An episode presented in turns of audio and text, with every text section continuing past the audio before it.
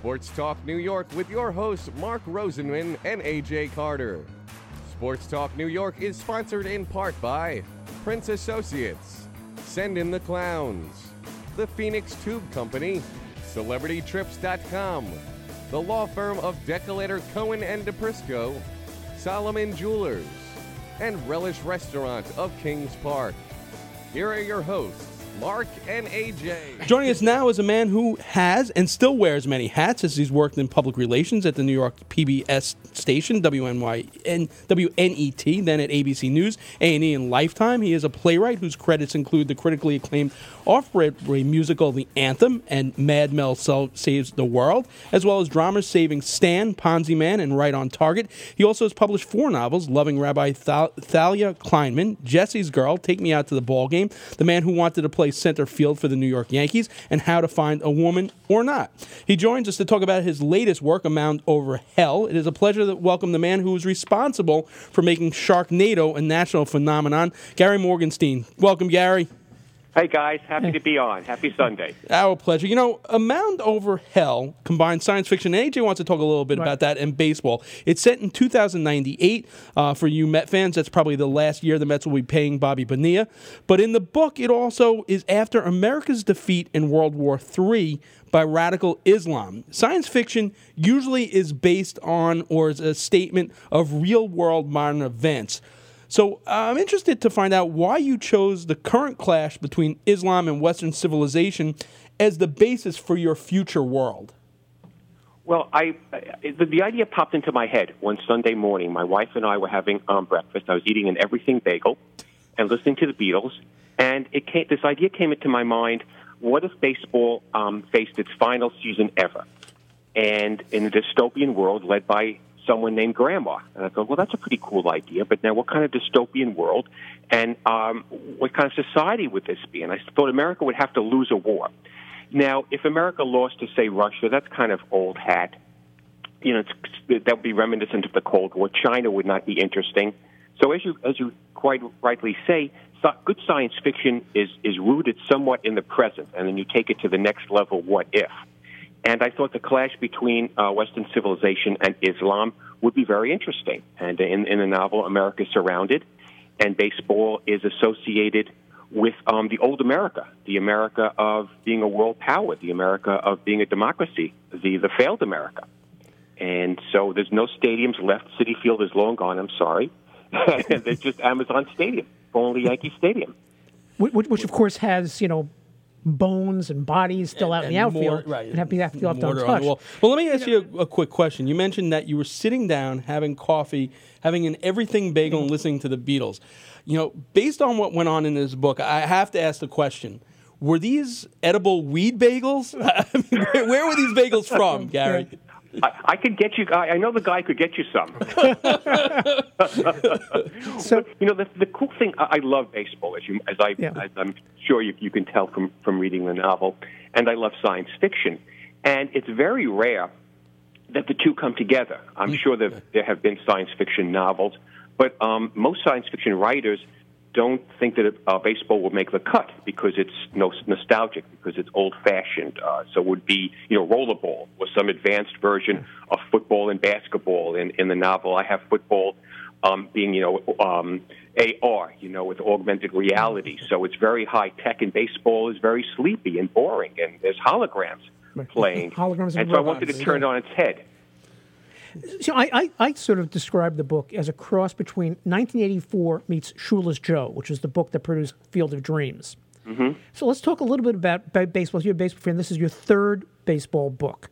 So go back to how did baseball become a passion of yours, and what made you decide now to write for, write about it for a third time, and marry it with science fiction yeah. as well, which is the next thing. Well, I love I, science fiction. I, th- th- there's a reason I talk like this. I grew up in the Bronx, and I grew up uh, six blocks from Yankee Stadium and my first novel, Take Me Out to the Ball Game, um, I was working at Newsday then, and we were. It, it was that generation in the early '80s which was um, more socially conscious and didn't believe that high school athletes should play in pain. There was something wrong with winning at any cost.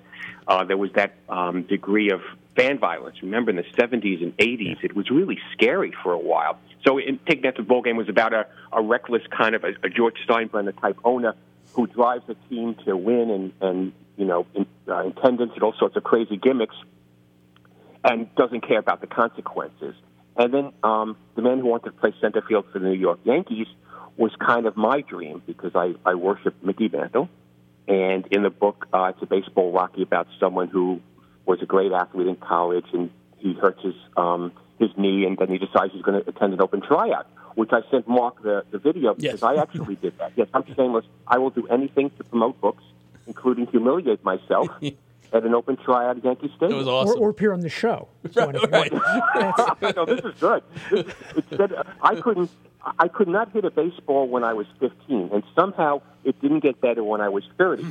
And I mean, the night before the tryout, I, I, I talked to God. I said, "Look, Mantle is not using his talent. It's just, can you loan it to me just for two hours?" And of course, I got bupkis, which is one of the reasons I'm an agnostic because he didn't listen to me. Yankee history couldn't have been changed. You saw the video. I had a lot going for me. Yeah, there. but the thing is, you didn't classify which mantle. You got his wife's talent. Right. You had to be more specific. So, so now, But I got Mark Mantle's talent, I think. right. So now, now we understand Mickey Mantle's presence In in, this book, book. right. Explain Ty Cobbs.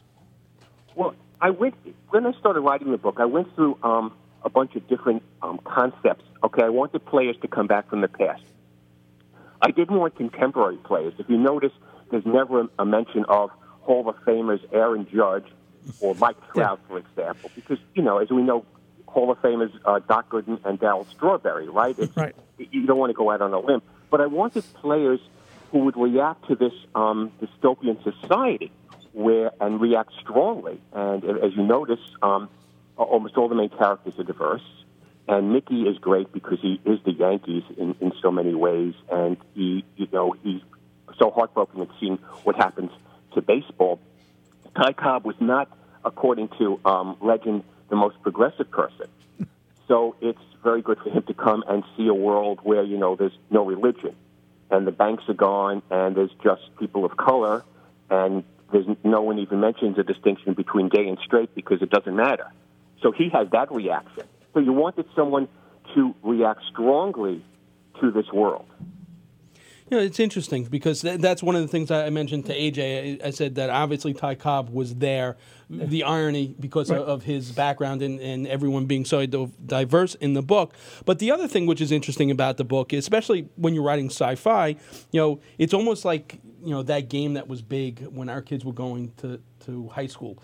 You know, Sim City, where you Yes. create your own Yeah, world, own all world. right? Because this is what this is essentially. When you're writing a sci-fi novel, you're creating your own world, It- which you did, and, and in that world, you created the laws in that world. So all acts of patriotism, from flying the flag to singing the national anthem, are illegal. Social media has been banned under the Anti-Narcissism Act, which you know could be named a different Yeah. law if. Uh, As, as, as, would, After- as would journalists banned, by the way. uh, it it, it could be named after a, Yeah. a current president, but uh, we won't go there.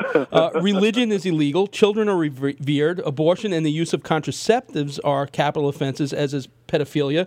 Teachers, police, and doctors are the most trusted professions, while the entertainment industry, lawyers, psychologists, and banks are outlawed. So there are so many political undertones to this book before we even get to the baseball.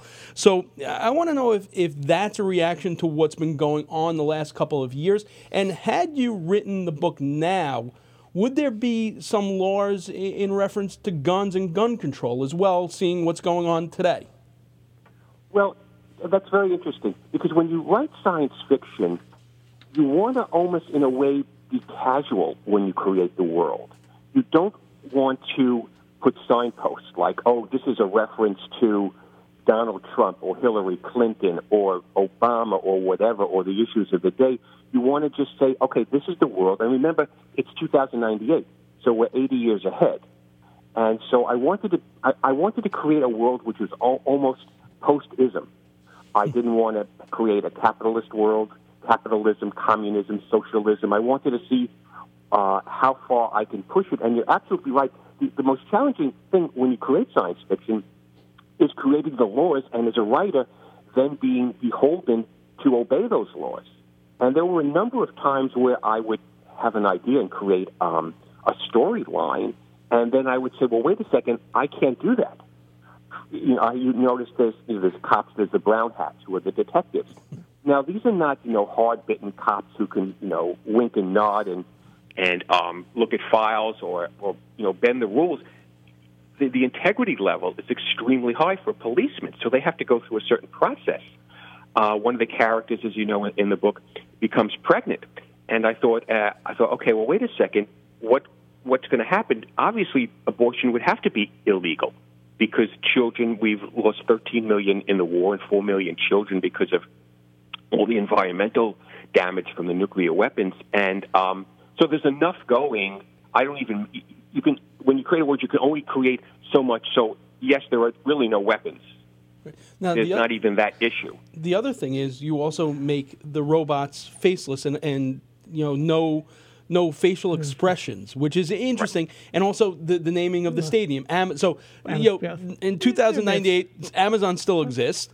Um, Right. The fact that they didn't rebuild the stadium, I'm wondering if there that because there was still too many maybe, high tariffs maybe, you know, on maybe steel. robots take the place of the NRA as a lobbying group because they can do it.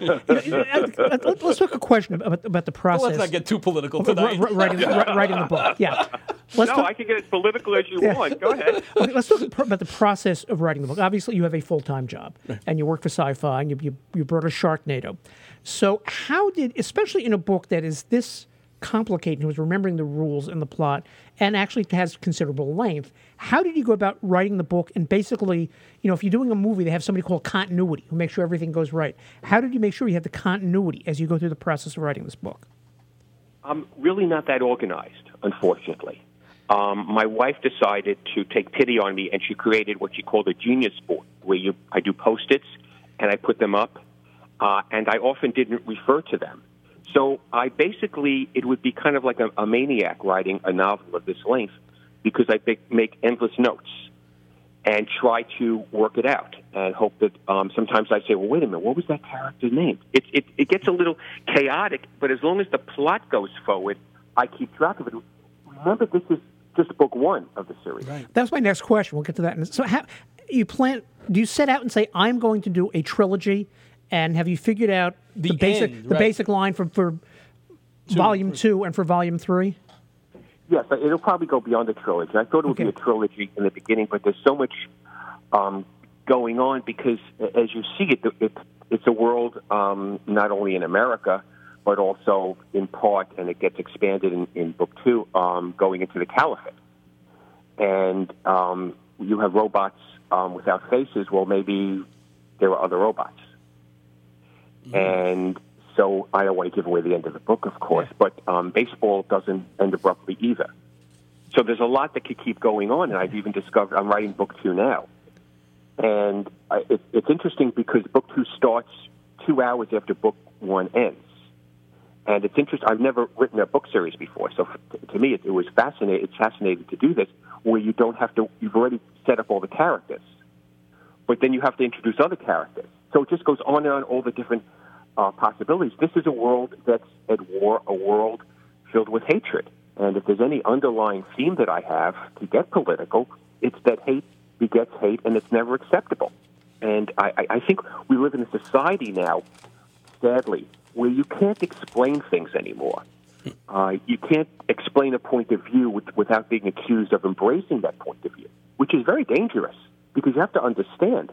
And so, as a novelist, I try not to be too heavy-handed, but I want to put across points of view through my characters. And uh, I, I find the one character, there's two characters that I think in, in my heart are the conscience of the book. One is Zelda Jones, who I just love Zelda. She's the train wreck of a, of a, of a marketing person. Makes you love She's, uh, salmon salad, right? yeah, right, right. And the other one is um, Azar Mustafa. Mustafa, the, the Muslim fisherman, who has such a, sim- just a, such a simplistic um, wisdom to him as he finds himself caught up in events that he couldn't even begin to imagine ever being involved in. You know, there was. I have to tell you, there was one problem with the book for me. Okay, knowing your background and being at the Sci-Fi, you know, I try to envision this as a program on the Sci-Fi Network. And for some reason, you know, Puppy Nedick. Every single time I read him and anything he did, I saw Ian Ziering. I, it was like, and that was a problem for me. so, I'm no, ser- with Chadwick Boseman. That's who I'm uh, okay, so th- that's what I was going to ask you. I mean, as you're writing this and, and coming from your, you know, wearing your other hats, can you see this a- as a series on the Sci-Fi Network? Well, I think it would be a really good TV series. Um, I don't think it would be a, a good movie, honestly, because there's just too much information, and the, the, the viewer would be just like, "What? What? I, what just happened?" Uh, I think as a TV series, it would be really interesting. Um, you just need to have the chutzpah to do it, because as you know, it's kind of rough, and they don't pull punches. And um, when you know the in America, it's there's no Muslims, and they're called Allahs because we lost and we hate them. And in the Caliphate, we're Crusaders, and there's no Jewry. Uh, so there's there's all that again. The, you know, the banality of evil is what they you know about Adolf Eichmann to go back um, because evil and hatred it doesn't matter where it is. Uh, so you have to have someone willing to present it in that way. Otherwise, it doesn't work. Hey, you know, we've seen television ad- adaptations. Uh, Right. I mean, how? Well, I'm trying to think of the best way to put this. How Yeah. married are you to that radical Islam eh, being the central part of it? Um, to then maybe taking it to the next step. Could, could you make changes to it so it would be something that would be on television, or are you so you know the work is, is so much a part of you now? would you not make any changes? Would you wait for someone like maybe a Netflix or some other station, you know, or Hulu or someone to really embrace it the way it was written? Yes, I think if you take the piece of Islam out, it falls apart. It suddenly doesn't make any sense. It's kind of, you know, it's it's kind of um, watered down. I think that's really important. Again, um, anchored into the present time, uh, because we don't, you know, the what if. Uh, when Philip K. Dick, who I love, Philip Dick, um, you know, the, the whole what if concept, the man in the high castle. Um, it's pretty rough to see America carved up between the Japanese Empire and the Third Reich, and uh, it's kind of brutal at times. And I think it's. I understand that television is a different medium than novels, as is theater different medium than, and it all has its own demands. So if you want to change characters a little bit and that, and, and obviously some storylines wouldn't work, and you need new storylines, which they've done in Game of Thrones, which is you know the classic example. But I think you really have to be willing to say, okay, what if the, the worst nightmare happens? And I think to many people that is a nightmare. And as I try to show in the book, it's a nightmare to many Muslims as well in the Caliphate who want to um, reach out and say, well, let's have an Islamic enlightenment. Let's go back to how Islam was a thousand years ago when it was a center of tolerance and learning. And I think that I would like to explore that. Definitely cool, cool stuff. You know, science fiction, baseball. At first, I'm saying like, really, and then as you get into Yeah, it, I mean, it's, it's it's very, I'm, very I'm a little. cool. I admit I've not finished the book. I'm farther along than Mark, Right. and you see more things develop. And I'm looking forward to reading the rest of the book. For people out there, where can they get a hold of the book? Well, it's um, Amazon, Barnes and Noble, and Thursday, opening day, is the official pub day. So you can go into bookstores and order it. And more importantly, where can we get those edible bagels? that you- offline, offline. I'll give you a phone. All right, Gary. Thanks so much for your time tonight. Thank you, thank you both. It was great being on the show. Take care. Our pleasure. Gary Morgenstein, author of A Mound Over Hell, available everywhere on opening day.